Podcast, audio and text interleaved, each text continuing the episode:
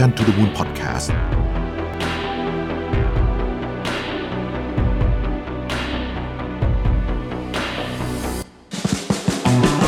ชอบสนุกลดสนั่นกับ Mission to the Moon ยกขบวนสินค้ามาลดราคาส่งท้ายปี สูงสุดถึง 70%สั่งซื้อได้แล้ววันนี้ที่ช่องทาง Line Official Account at Mission to the Moon ตั้งแต่ 15 ธันวาคม ถึง 31 ธันวาคม 2565 นี้เท่านั้น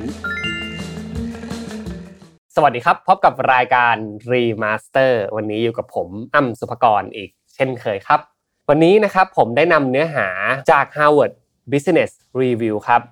เรื่อง When Passion Leads to Burnout นะครับ เขียนโดยคุณเจนนิเฟอร์มอสเธอเป็นผู้เชี่ยวชาญและนักวิชาการในด้านการบริหารความเครียดในองค์กรครับ รวมถึงเป็นนักเขียนหนังสือขายดีหลายเล่มเลยครับ หนึ่งในนั้นคือเรื่อง Unlock Happiness to Work ครับขอเริ่มต้นจากเรื่องของผลวิจัยก่อนนะครับ ผลวิจัยจากการสำรวจทั่วโลกตลอด 2 ปีที่ผ่านมาครับ โดย m c k เคนซี่พบว่ามีคนเกิน 40%เกิดภาวะเบิร์นเอาท์ครับ ซึ่งอาการเบิร์นเอาท์เกิดขึ้นกับผู้หญิงมีสัดส่วนมากที่สุดเลยครับ สูงถึง 42%ส่วนผู้ชายมีสัดส่วน 35%ในขณะเดียวกันเราก็ค้นพบนะครับว่า ปัญหาด้านสุขภาพจิตหรือ mental health เนี่ยก็เพิ่มขึ้น 3 เท่าตลอด 2 ปีที่ผ่านมาด้วยครับ และเป็นสาเหตุที่กลุ่มคนถึง 50%ทั่วโลกครับ พร้อมที่จะออกจากงานแบบไม่มีงานทำเลยนะ ไม่กลัวเรื่องอะไรด้วยซ้ำแต่อยากจะรักษาเรื่องของจิตใจของตัวเองไว้ให้ดีเสียก่อน ก่อนที่จะไปลุยต่อ เพราะฉะนั้นเวลาที่ HR ไปถามกับพนักงานว่าลาออกด้วยเหตุผลใด บางครั้งมันก็แค่เหนื่อยล้า หาสาเหตุไม่ได้และจากไปอย่างเงียบๆนี่คืออาการที่เรียกว่า quiet quitting นั่นเองครับ เมื่อเร็วๆนี้ครับ องค์การอนามัยโลก WHO นะครับ ได้รวมอาการเบิร์นเอาบรรจุไว้เลยนะ ไว้เป็นโรคระหว่างประเทศครับ โดยระบุไว้ว่าอาการเบิร์นเอาท์เกิดขึ้นจากความเครียดเรื้อรังในที่ทำงานครับ ที่ยังไม่สามารถบริหารจัดการได้ ก็เลยเกิดอาการเบิร์นเอาท์ขึ้น โดยข้อสังเกตของอาการเบิร์นเอาท์เนี่ยมีอยู่ 3 ข้อที่ WHO ให้มานะครับ ข้อทีหนึ่1 คือความรู้สึกของการสูญเสียพลังงานหรือความเหนื่อยล้าเป็นระยะเวลายาวนานครับ ข้อที่2ครับความรู้สึกเชิงลบที่เกิดขึ้นในที่ทำงานหรืองานที่ตนเองทำครับ เช่น การโดนด้อยค่าในงาน หรือการโดนดูถูกในงาน การมีสภาพแวดล้อมในที่ทำงานที่เป็นพิษ ข้อที่3ครับประสิทธิภาพการทำงานอย่างมืออาชีพลดลงครับ เนื่องจากงานที่ต้องจัดการเนี่ยมันมีมากเกินไป จนทำให้เราอะรู้สึกว่าจัดการอะไรไม่ได้เลย อาการนี้ก็เป็นทั้ง 3 เรื่องนะครับที่ทำให้คนส่วนมากจะเกิดอาการ burnout ได้ key message สำคัญของ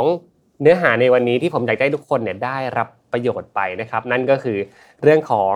การเข้าใจคนของเราให้ได้มาก ที่สุดเท่าที่เราจะทำได้ เพื่อหาวิธีการรับมือ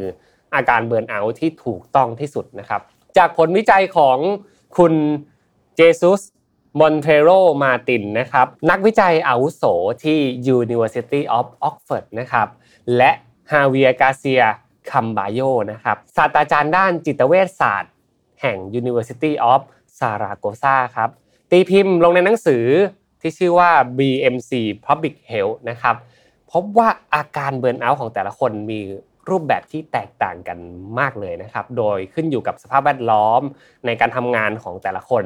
ตลอดไปจนเรื่องของทรัพยากรส่วนตัว ตั้งแต่ที่เขาเติบโตขึ้นมาเลยระดับของการอุทิศตัวให้กับงานความเข้มข้นของการทำงานของแต่ละคนก็ไม่เหมือนกันใช่ไหมครับ ตลอดไปจนถึงทัศนคติที่ต้องเผชิญต่อปัญหารับมือกับเรื่องนั้นอย่างไร ซึ่งภายในการวิจัยนี้ได้จำแนกประเภทของอาการ หมดไฟออกมาเป็น 3 รูปแบบ ซึ่งผมว่าเป็นหลักการตั้งต้นที่ดีมากในการเข้าใจคนของเรานะครับ โดยทั้ง 3 ประเภทนี้ครับประกอบไปด้วย 1. ครับ หมดไฟเพราะงาน load หรือว่า overload burnout นั่นเอง ภาวะแบบ overload burnout นะครับคือเกิดขึ้นกับคนทำงานที่รู้สึกว่าทำงานหนักเกินไปเร่งรีบมากเกินไปนะครับ ด้วยเหตุผลส่วนตัวของเขาเพื่อที่อยากจะประสบความสำเร็จ เร็วๆนะครับ รู้สึกว่าอยากจะเข้าสู่เส้นชัยได้อย่างรวดเร็วขึ้น ตั้งเป้าหมายไว้ว่า อยากจะทำบางอย่างให้สำเร็จและก็ทุ่มสุดตัวนะครับลงแรงไปกับมันเยอะมากจนลืมที่จะพักผ่อนนะครับ เราลองนึกภาพและจินตนาการตามผมนะครับ ในวันที่เรามีไฟอยากจะทำงานบางอย่างมาก ๆ เราก็จะทุ่มมันเต็มแรงเลยนะครับ แต่พอมันเกิดอาการทางเคมีในร่างกายเกิดขึ้น เกิดอาการ overload burnout เกิดขึ้นเนี่ย การที่จะ performance ได้ประสิทธิภาพแบบเดิมแบบที่เราเคยทำงานหนักได้เนี่ยมันจะไม่สามารถที่จะสร้าง output ได้แบบนั้นอีกแล้วครับ พอยิ่งเราไม่สามารถสร้าง output ที่มีประสิทธิภาพได้เหมือนเดิม เราก็จะยิ่งหงุดหงิดในตัวเอง และรู้สึกผิดหวังในตัวเองที่ไม่สามารถสร้างงานได้มีประสิทธิภาพเหมือนเดิม มันทำให้ความเจ็บปวดที่เกิดขึ้นในจิตใจมันเกาะกินไปเรื่อยๆครับ และสุดท้ายเนี่ย ฝันที่เคยตั้งหวังไว้เนี่ยก็อาจจะรู้สึกว่าไกลขึ้นไปเรื่อยๆ ความกดดันนี้เองนะครับมีความเสี่ยงอย่างมากเลย ที่ทำให้คนที่มีอาการโอเวอร์โหลดเบิร์นเอาท์เนี่ยรู้สึกเครียด รู้สึกดาวไปจนถึงอาจจะมีภาวะที่หนักมาก ๆ อย่างเช่นอาการซึมเศร้าก็เป็นได้ในที่สุดนะครับ คนที่มีอาการหมดไฟประเภทนี้ควรจะปรับทัศนคติและความคิดของตัวเอง เริ่มต้นก่อนที่ตัวเองก่อนนะครับ ว่าการทำงานไม่ใช่ทุกอย่างของชีวิต จริง ๆ ชีวิตเรามีหลายอย่างที่ต้อง balance ให้ดีนะครับ ไม่ว่าจะเป็นความสุขในเรื่องของการมีความสัมพันธ์ที่ดีนะครับ สุขภาพที่ดี อาหารที่มีประโยชน์ การได้รับประทานอาหารที่ชื่นชอบ นะครับหรือในเรื่องอื่นๆ อีกมากมายเลยที่เราควรจะเอาเวลาเนี่ยไปพิจารณากับเรื่องเหล่านั้น รวมถึงนะครับคนที่มีอาการโอเวอร์โหลดเบิร์นเอาท์เนี่ยมีปัญหาในเรื่องนี้มากเลย ก็คือรู้สึกว่าเวลาต้องพักผ่อนจะรู้สึกผิดมากๆเลยครับไม่อยากที่จะพักผ่อนไม่อยากจะเสียเวลา รู้สึกว่าเวลานั้นเป็นสิ่งมีค่า และอยากจะทำทุกวันให้สร้างงานที่มีประสิทธิภาพตลอดแต่ ให้ลองพลิกมุมกับปรับมุมมองดูครับว่าจริง ๆ แล้วการพักผ่อนก็ถือว่าเป็นสิ่งที่เราควรจะทำการพักผ่อนควรจะถูก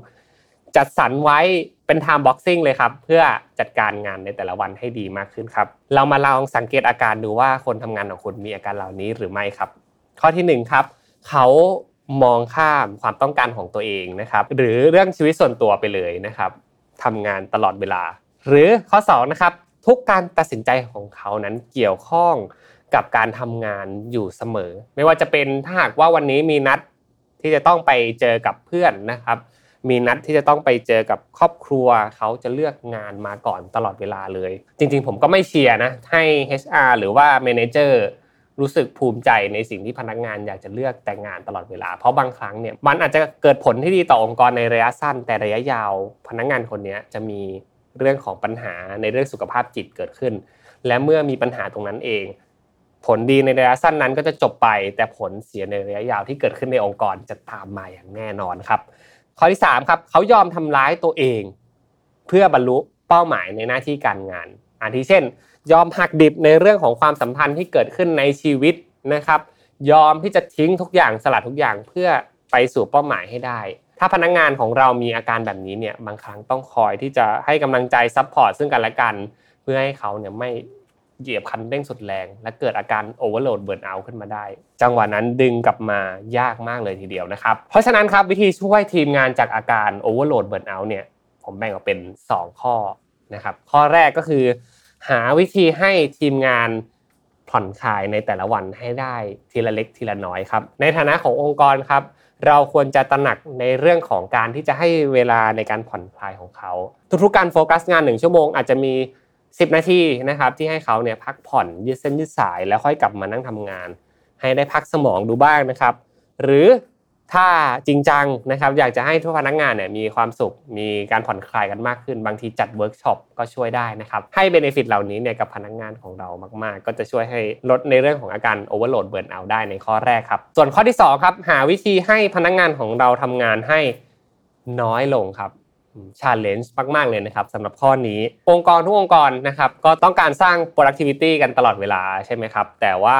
ถ้าหากว่าทีมงานของเราไม่ได้พักเลยเนี่ยพอเขาเกิดอาการขึ้นนะครับ มันก็จะวนกลับมาทำให้ประสิทธิภาพของคุณภาพงานของเรา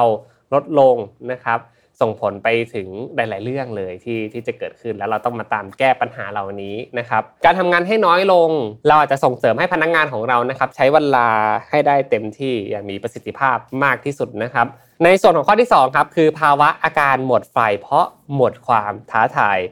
ข้อนี้ under challenge เบิร์นเอาท์นะครับหลักๆแล้ว under challenge burn out นะครับเกิดจากอาการที่รู้สึกเหนื่อยนาย ไม่ตื่นเต้นกับงานที่ตัวเองทำขาด แรงจูงใจนะครับ ถูกประเมินจากหัวหน้าทีมเพื่อนร่วมทีมว่าศักยภาพต่ำเกินกว่าที่เขาคิดนะครับ รู้สึกทำงานที่จำเจนะครับ จนเสียความหลงไหล หรือว่าแพชชั่นในตัวเองไปมากพอสมควร ซึ่งวิธีการที่จะชนะอาการ under challenge burn out นะครับ ต้อง มีความยากมากกว่า overload burn out พอสมควรเลยครับ เพราะว่าเราในฐานะ HR หรือว่า manager นะครับจำเป็นที่จะต้องสังเกตอาการนี้ให้ดีมาก ๆ เลย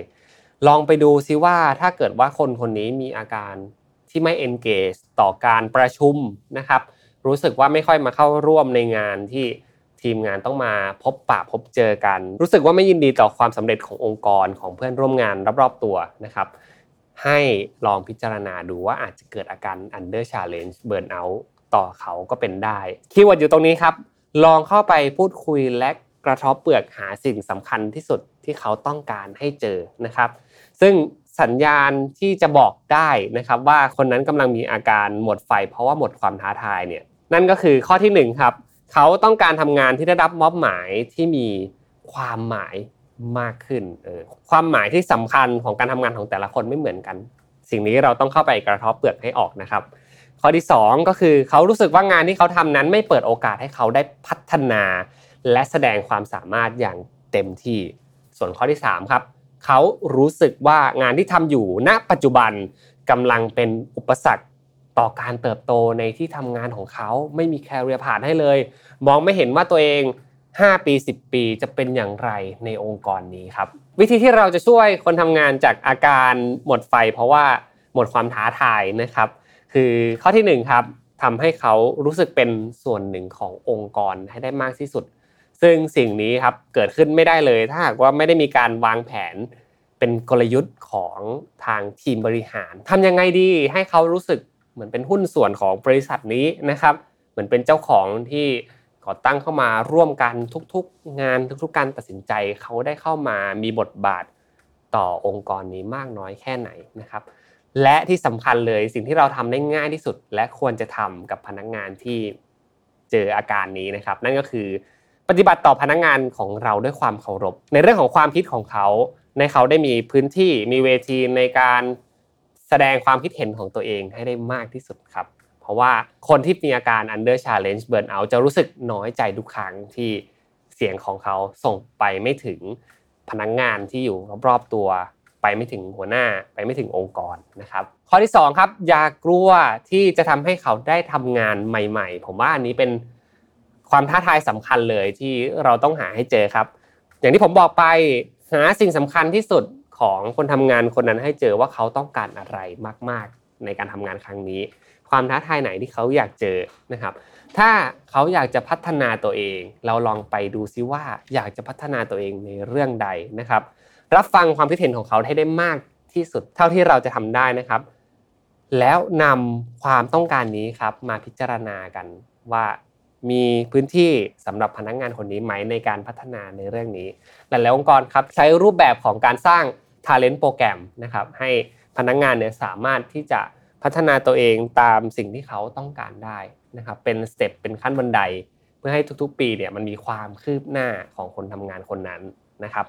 หรือถ้าหากว่ามีโปรเจกต์ใหม่ๆ เกิดขึ้น เราอาจจะลองเริ่มคุยกับพนักงานคนนี้ดูก่อนครับว่าในความท้าทายนี้ที่อาจจะเกิดทั้งความเสี่ยงที่มากกว่างานที่เราทำอยู่ หรือ การเรียนรู้ที่อาจจะได้มากขึ้นจากงานที่เราทำอยู่เนี่ยคุณจินดีที่จะมาเจอความท้าทายนี้ไปร่วมกันไหม และผมคิดว่าไม่มากก็น้อยครับ ความรู้สึกสำคัญที่เกิดขึ้นในตัวเขาเนี่ยก็จะค่อย ๆ เพิ่มขึ้นทีละเล็กทีละน้อยจากการที่เราค่อย ๆ ใส่ใจและคุยกับเขามากๆนะครับ ข้อที่ 3 ครับ หมดไฟ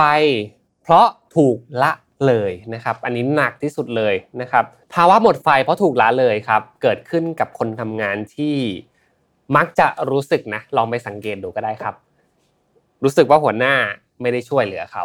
นะครับ รู้สึกว่าองค์กรไม่ได้ให้สิ่งตอบแทนที่เหมาะสมกับเขา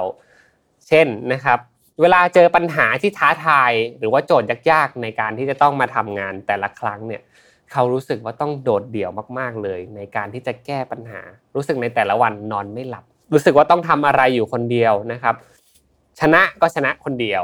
เจ็บก็เจ็บอยู่คนเดียว นี่คืออาการของคนที่หมดไฟ เพราะว่าถูกละเลยครับ ทั้งหมดทั้งมวลนี้ครับก่อเกิดเป็นอารมณ์เดียวเลยก็คือความสิ้นหวังที่เกิดขึ้นของพนักงาน ผมให้เป็นภาวะอันตรายมากๆนะครับ เสี่ยงมากๆเลยที่คนทำงานคนนี้จะออกจากองค์กรของเราไปนะครับ เพราะว่ามันถึงขั้นที่เขาหมดความมั่นใจ หมดคุณค่าในการทำงานของเขาแล้วนะครับ ซึ่งเรามาดูสัญญาณที่จะบอกได้ว่าพนักงานของเราคนนั้นมีอาการหมดไฟเพราะถูกละเลยกันครับคือ ข้อที่หนึ่งครับเขาเลิกที่จะพยายามแก้ไขสถานการณ์ การทำงานที่ไม่เป็นไปตามสถานการณ์ที่เขาวางไว้ เพราะรู้สึกว่ามันเสี่ยงเกินไปที่จะไปเจอกับปัญหานั้นๆนะครับไม่กล้าที่จะออกจากเซฟโซนอีกต่อไปแล้ว ข้อที่2ครับเขายอมแพ้ง่าย ๆนะครับ เมื่อต้องเผชิญกับปัญหาหรือความท้าทายในที่ทำงาน และข้อที่3ครับเขารู้สึกท้อแท้เมื่อต้องตื่นเช้าไปทำงาน หรือแม้แต่คิดว่าพรุ่งนี้ต้องมาทำงานอีกแล้ว นี่คือภาวะอาการหมดไฟ เพราะว่าองค์กรอาจจะละเลยเรื่องบางเรื่องของเขาก่อนถ้าหากว่าวันนี้ตระหนักรู้แล้วว่าพนักงานของเรามีอาการนี้ วิธีการรับมือกับคนที่หมดไฟเพราะถูกละเลย มีดังนี้ครับข้อที่1ครับเข้าไปชื่นชมให้กำลังใจเขาเป็นการส่วนตัวนะครับ นี่คือประตูบานแรกที่สำคัญที่สุดเลยในการแก้ปัญหา ของคนที่หมดไฟในรูปแบบนี้นะครับ ในฐานะของเพื่อนร่วมงานที่ดีต่อกัน เราก็ควรจะเข้าไปพูดคุยกับเขาก่อน และถามถึงสาเหตุสำคัญว่า มีอะไรที่ทำให้คุณรู้สึกหมดแพชชั่นบ้างนะครับ และเข้าไปชื่นชมนะครับ หรือให้กำลังใจ